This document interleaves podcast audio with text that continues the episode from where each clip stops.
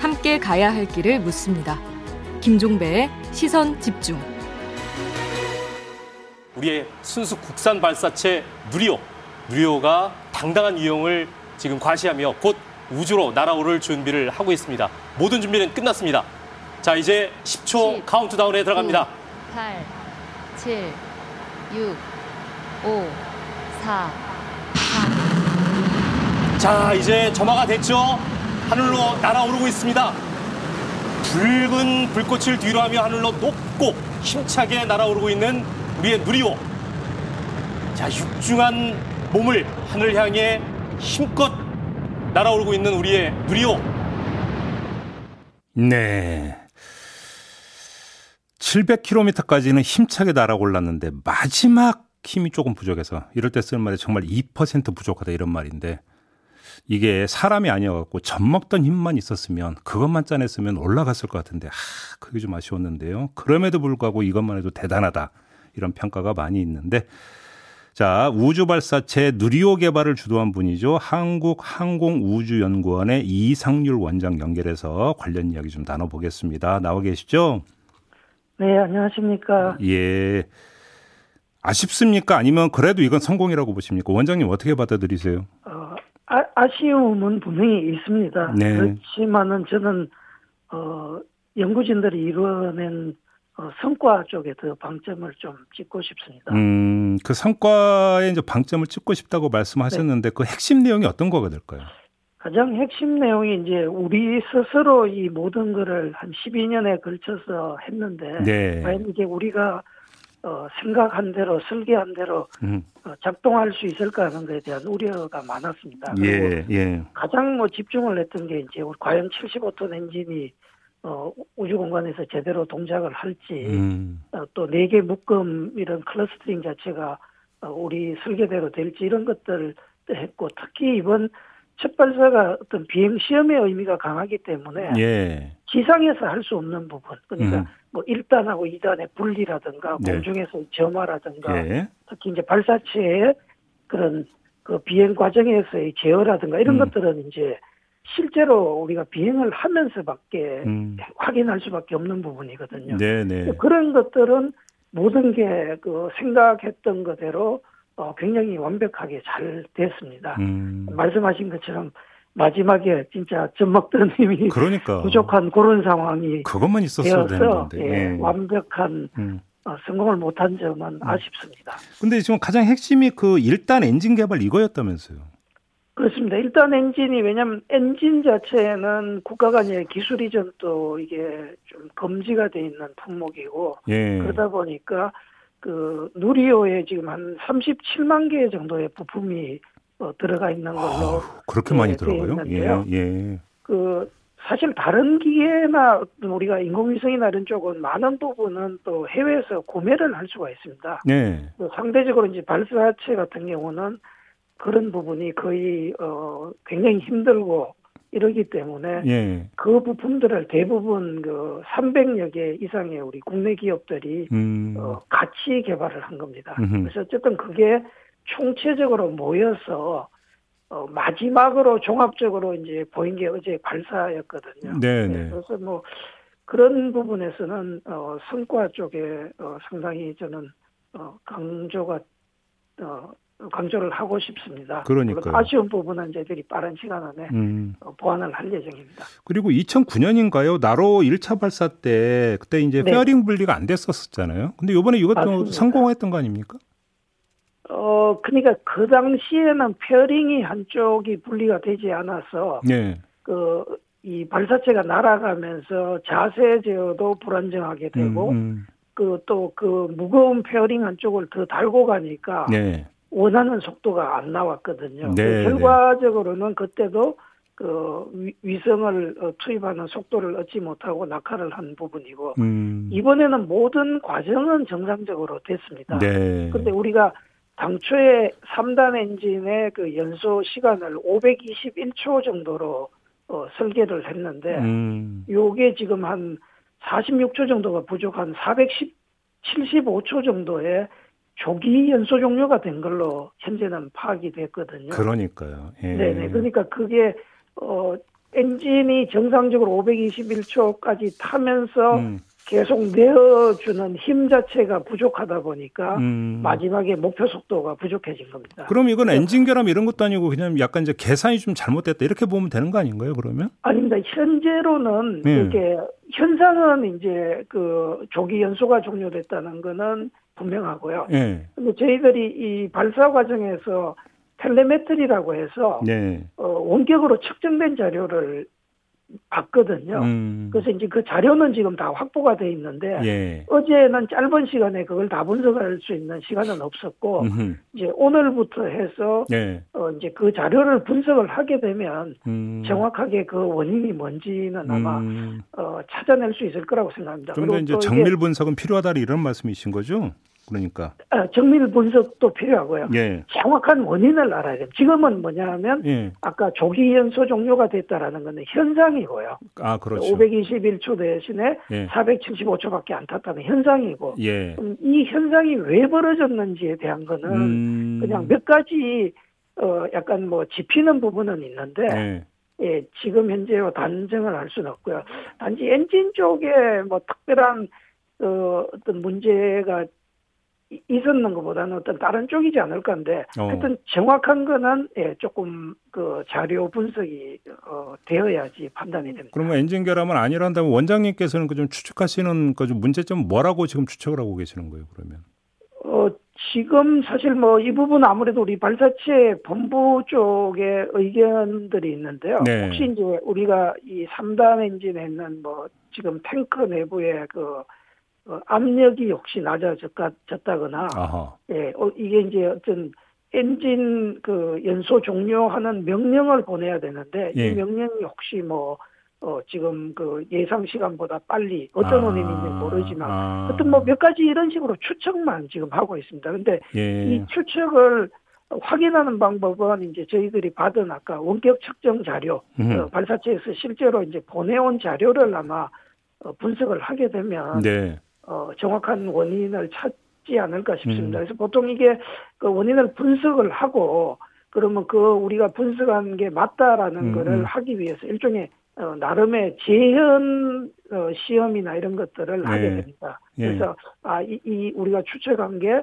어, 정상적으로 이, 이게 맞구나라는 게 되면 음. 그, 그 부분을 최종 이제 수정 보완하고 네. 어, 다음번 발사로 이제 갈 수 있는 음. 어, 그런 과정입니다. 알겠습니다. 근데 어제 이제 실어 올렸던 건 위성 그 자체가 아니라 그냥 위성 모사체 그러니까 짝퉁이었던 거잖아요, 원장님. 네, 그렇습니다. 그, 그 부분도 원래 어, 위성을 싣느냐라는 것도 있었는데 네. 사실 이 첫 비행 자체가 그 네. 발사체의 비행 시험이라는 쪽에 어, 좀 더 그, 그 저희들이 그 중요성을 두고 음. 어 그냥 이번에는 모사체를 싣기로 했었고요. 예. 사실 나로호 때는 처음부터 우리가 그 탑재하는 위성을 실었었거든요. 예, 예. 그 당시에 어떤 경험이나 이런 거에서 음. 어 이번 자체는 사실 위성을 어 발사하는 게 주임무가 아니고 어이 지금까지 했던 모든 그 저희들 지상 시험을 포함한 거를 실제 이제 비행 과정을 통해서 음흠. 어, 예정된 대로 작동하는지를 보자 이런 네. 의미에서 이제 모사체를 실었었습니다. 그 말씀 드리니까 조금은 덜 아깝기는 하네요. 그러면. 그렇습니다. 또 이게 실제로 만약에 또 고가의 중요한 아유, 위성을 그럼요, 실었다라고 그럼요. 하면 아유, 또 예. 위성까지 잃어버린 음. 예, 형편이 되니까 좀더 예. 심각할 수 있었죠. 음. 네. 내년 5월에 2차 발사가 예정돼 있잖아요. 그럼 그렇습니다. 이때는 진짜 위성을 그러니까 실어 올리는 겁니까? 그때는 사실은 진짜 위성도 있는데요. 네. 섞여 있습니다. 아. 이번에는 한 1.5톤 정도 되는 게 전체 위성 모사체라고 하면 네. 내년에는 한 170kg 정도는 실제 위성이고요. 우후. 그 나머지 무게는 모사체입니다. 아. 예, 그래서 단계적으로 저희들이 나가고 있고 내년에는 음. 특기할 점은 음. 한 170kg 정도의 그 성능 검정 위성이 실리는데요. 네. 그러니까 내년 내년에는 3단이 어, 목표 궤도에 진입을 하고 음. 분리도 두 번이 됩니다. 예, 예. 어, 성능 검정 위성이 먼저 되고 음. 그다음에 나머지 모사체가 분리가 되고요. 음흠. 하나 재밌는 거는 내년에는 그 170kg 그 속에 그 위성 속에 또 다섯 개의 조그마한 큐브 위성이 어, 들어 있습니다. 오, 예. 그래서 위성에서 어, 위성을 또 분리하는 예. 예. 그런 형태로 내년에 진행될 것 같습니다. 아 그래요? 근데 지금 네. 그 원장님이 추측하고 계신 그 원인 네. 이것들은 이제 정확히 밝혀내면 내년 5월 2차 발사 때 이걸 바로 잡는 건 그렇게 어려운 일은 아닌 거죠? 네, 사실 조심스럽기는 하지만은 예, 저희 연구진들 의견은 예, 비교적 지금 그 현상은 굉장히 명확하고 예. 그 아마 자료를 분석을 하게 되면 예. 아마 이 그 원인이나 대책을 수립하는 게 어, 조금 뭐 아주 뭐 많은 시간이 걸리지는 않을 거다라는 그 음. 판단을 지금 조심스럽게 하고 있습니다. 그래서 예. 예. 어, 그런 걸 감안한다라고 하면 뭐 현재로서는 내년 5월에 예정된 2차 발사를 음. 어 그냥 예정대로 진행할 수 있지 않을까라고 그럼요. 저희들이 좀 조심스럽지만 그렇게 지금 어, 예상을 하고 있습니다. 아, 그럼요. 그건 어, 들인 노력이 얼마인데요. 그럼요. 네. 뭐 이달 탐사 프로젝트도 계속 지금 잘 진행이 되고 있는 겁니까? 네, 달 탐사는 뭐 저희들이 중간에 이제 기술적인 문제와 이제 이런 것 때문에 조금 있었지만은 네. 모든 게 지금 정상화되고 있고요. 음. 어, 지금 정상화돼서 거의 마지막 단계로 지금 어, 개발 과정이 진행되고 있습니다. 예. 모든 뭐 어, 탑재체, 그다음에 음. 그 위성 본체 조립 다 끝났고 우주 환경 시험에 지금 들어가 있습니다. 그래서 현재로서는 내년 8월 경에 어 그 미국 그때는 이제 우리가 스페이스X의 펠콘 9 발사체로 네. 발사하게 돼 있습니다. 그래서 아 현재로는 정상적으로 음. 진행되고 있습니다. 그리고 알겠습니다. 음. 어, 2030년에 저희들이 달 착륙선 보내는 거는 음. 어, 지금 한국형 발사체 누리호 네. 혹은 그 후속 발사체로 보낸다라는 계획도 어, 계속 어허. 진행되고 있습니다. 알겠습니다. 이제 마무리해야 되는데 4930님이 이런 문자를 주셨네요. 정말 고생하셨습니다. 대한민국이 너무 자랑스러웠습니다. 위로와 격려의 말씀을 전합니다라는 문자 주셨는데 이걸 마지막 인사로 전해드리면서 인터뷰 마무리하겠습니다. 원장님 수고하셨습니다. 네, 고맙습니다. 네, 지금까지 이상률 한국항공우주연구원장과 함께했습니다. 날카롭게 묻고 객관적으로 묻고 한 번 더 묻습니다. 김종배의 시선 집중. 네, 그저께 어, 국회 정무위 국감에서 전현희 국민권익위원장이 지인이나 친구 등 아주 가까운 사람에게는 무료로 변론할 수도 있다라는 취지의 답변을 내놓은 바가 있었죠. 이것이 지금 정치적 논란이 되고 있습니다. 어제 저희와 인터뷰했던 국민의힘의 윤창현 어, 의원 같은 경우는 또 이제 그 강한 톤으로 비판을 하던데요. 자, 오늘은 당사자죠. 전현희 국민권익위원장 전화로 연결해서 이에 대한 입장 들어보도록 하겠습니다. 나와 계시죠? 네, 안녕하세요. 네. 어제 윤창현 의원은 저희와 인터뷰에서 아, 이 이야기 듣고 상당히 충격적이었다. 그럼 너무 편파적이다. 이런 식으로 비판을 하던데 어떤 말씀 주시겠습니까? 네, 어, 앵커님 혹시 일반론과 구체론이 무슨 차이가 있는지 아시죠? 네? 일, 네? 일반론과 구체론. 아, 그래서 예, 예. 일반적인 상황과 구체적인 상황이 음. 이제 거기에 따른 해석이 다른데요. 네네. 예를 들면 남의 물건을 훔친 경우에는 절도죄다. 이게 일반론입니다. 그렇죠. 근데 A가 B의 물건을 훔쳤다. 이게 음. 절도죄냐? 이렇게 물으면 음. 그게 사실인지 음. 그리고 또 A와 B와의 관계가 가족이나 이런 관계가 있는 경우에는 절도가 안 되거든요. 네. 이런 거를 구체적 사실관계로 확정을 해야 됩니다. 음. 그래야 음. A가 B의 물건을 훔쳤을 때 절도죄가 된다 안 된다 음. 답을 드릴 수 있는 거죠. 음. 건의기에는 이런 질문이 굉장히 많습니다. 음. 그냥 일반론적인 질문이 아니라 구체적인 상황에 대해서 그래서 예를 들면 지금 여야 대선 후보들 상당수에 대해서 네. 언론에 나온 상황을 가지고 건의기에 이게 법 위반이냐 아니냐 음. 이런 유권 해석이 요청이 쇄도하고 있거든요. 어허. 그래서 절대로 건의기에서는 구체적인 상황에 대해서는 법 위반이다 아니다를 구체적 사실관계를 확정하지 않고 답을 하지를 않습니다. 그러면 잠깐만요, 위원장님. 그러니까 그저께 답변은 이재명 후보와 관련된 어떤 구체적인 상황에 대한 답변이 아니라 일반론을 말했을 뿐이다 이 말씀이십니까? 정리하면? 질문의 취지가 현재 음. 이재명 지사의 무료 변론이 법 위반이냐 이게 음. 아니었고요. 네. 저게 이제 윤창인 의원께서 하신 음. 질문은 음. 친구와 동창 사이와 같은 친한 관계에 있을 때 네. 가격을 변호 가격을 어 현저히 싸게 하거나 음. 무료 변론을 할 때에는 청탁금지법 위반이냐 이렇게 질문하셨어요. 그러면 질문 내용에 이재명이라는 이름 삭제는 없었다 이런 말씀이십니까? 없었습니다. 없었고 그냥 예. 일반론적인 질문하신 겁니다. 그리고 그것도 음. 친한관계 시에 무료 변론은 법 아니냐 이렇게 질문하셨거든요. 네. 그래서 어, 질문의 전제가 친한 관계로 좁혀졌습니다. 음. 그리고 일반론입니다. 음. 그래서 제가 제가 변호사 시절에 공익 소송이라든지 또 지인 사이에 무료 변론을 한 경험이 꽤 있거든요. 예, 예, 예. 그래서 일반적으로 변호사들이 음. 무료 변론, 친한관계 이런 경우에 친한관계를 물으셨으니까 음. 친한관계에서 무료 변론 할 수 있는 그런 경우들은 있다. 음흠. 그 자체로 김영란법 위반으로 볼 수는 없고 그 다음에 이제 제가 할 답이 기, 그런 경우에 김영란법에 해당하는지는 구체적 사실관계를 확정해서 요건을 따져야 된다. 음. 라는 답을 하지 못했습니다. 여기서 끊겨가지고요. 아, 국감실 예. 때 답변이 예, 끊기잖아요. 예, 예, 예, 그래서 이제 중간중간 이게 사이사이에 이런 이제 내용이 들어갔는데 연결이 안 된 거죠. 그러면 위원장님 답변에서도 이재명이라는 이름 삭제는 없었습니까? 없었습니다. 없었고 예. 그날 국감 질의에 이재명이라는 이재명에 대한 질의라는 것은 전혀 나오지가 않았습니다. 음. 그리고 일반론에 대해서 이렇게 질의하셔서 그래서 이제 이 다음에 제가 연결되는 말은 이 자체로 김영란법 일반적으로 친한 사이에 어, 무료 변론을 하는 것은 그 자체로 김영란법으로 볼 수는 없고 김영란법에 해당하려면 요건을 따져야 된다. 첫 번째 어, 상대방이 공직자인가. 예. 그리고 상대방과 직무 관련성이 있는가. 네. 세 번째 예외 사유에 해당하는가. 이 요건을 하나하나 다 따져야 되는 거죠. 자, 그러면 한번 이렇게 네. 질문을 드려볼게요. 그러니까 그 김영란법에 친한 사이라면 그러니까 예외로 할 수 있다는 조항이 어떻게 되어 있습니까, 정확히? 그래서 이 요건은 예. 공직자여야 되고요. 예. 이 지난 관계 무료 변론을 할 때에 무료 김영란법 위반이 되려면요. 네. 그러면 상대방이 공직자인가.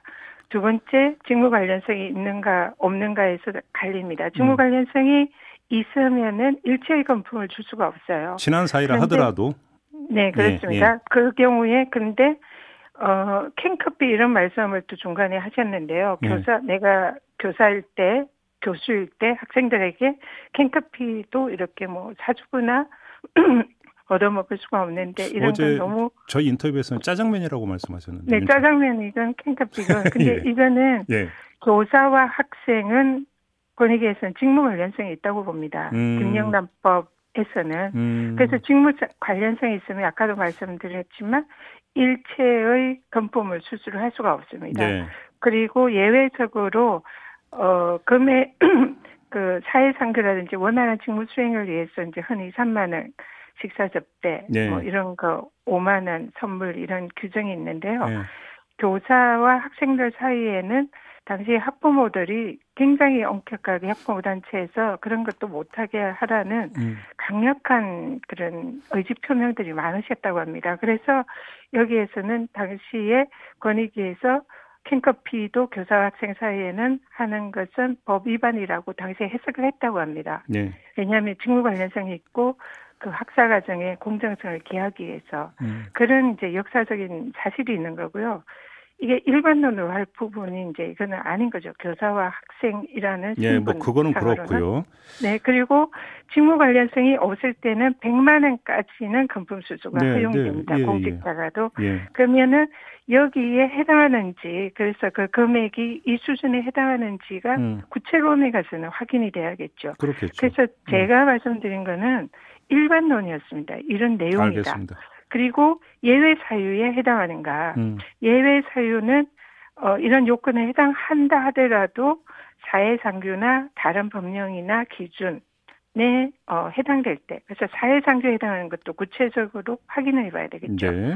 그리고 또 하나의 예외 사유는 동창회나 친목회 등 지속적으로 친분 관계에 있는 사람들이 어, 공직자에게 질병, 재난 등 어려운 상황 처지에 있는 음. 공직자에게 제공하는 금품은 김영란법 위반이 아니다 이런 예외 바로, 규정이 있습니다. 바로 지금 위원장님이 말씀하신 그 예외 조항 가지고 제가 한번 질문 두 개를 드려볼게요. 하나 네. 일단 네. 일반론인데 동창회나 친목회 등 장기적 지속적인 친분 관계를 맺고 있었다면이라고 했을 때 근데 사실 네. 우리나라에서 경험으로 놓고 보면 청탁이나 로비의 주된 창구 가운데 하나가 바로 이런 무슨 동창회, 향후회 이런 거 아니었습니까? 그러면 이 조항 자체에 좀 문제가 있는 거 아닙니까?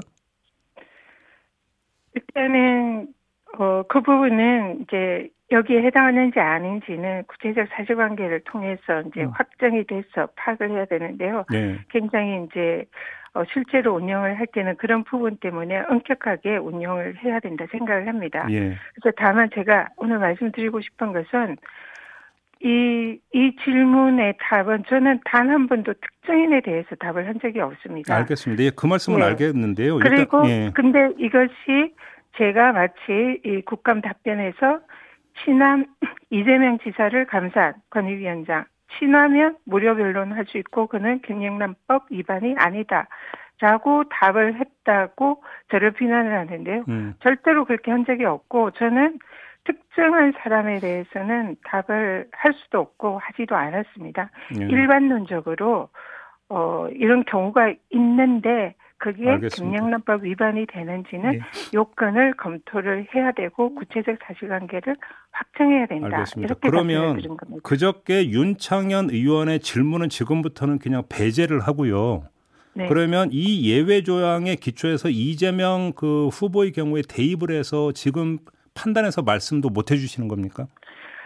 권익위에 아까도 말씀드렸지만 많은 유력 대선 후보들에 대한 음. 언론에 난 기사만 가지고 네. 이게 김영란법 위반이냐 뭐 아니면 무선법 위반이냐 이런 유권 해석이 많다고 그랬잖아요. 예, 예, 예. 거기에 대해서 예를 들면 뭐 법, 그걸 가지고 우리가 법 위반이다 이렇게 할 수가 없는 것이 음. 저희들은 법을 얘기를 해야 되고요.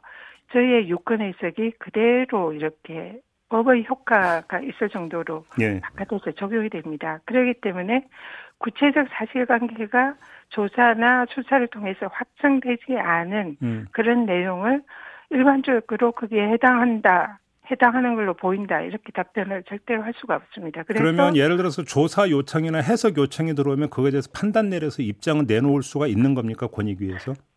해석 요청은 일반론적인 해석을 할 수 있습니다. 아까 말씀드린. 그러면 그 이재명 후보의 케이스에 대해서는 입장을 내놓을 수가 없는 겁니까?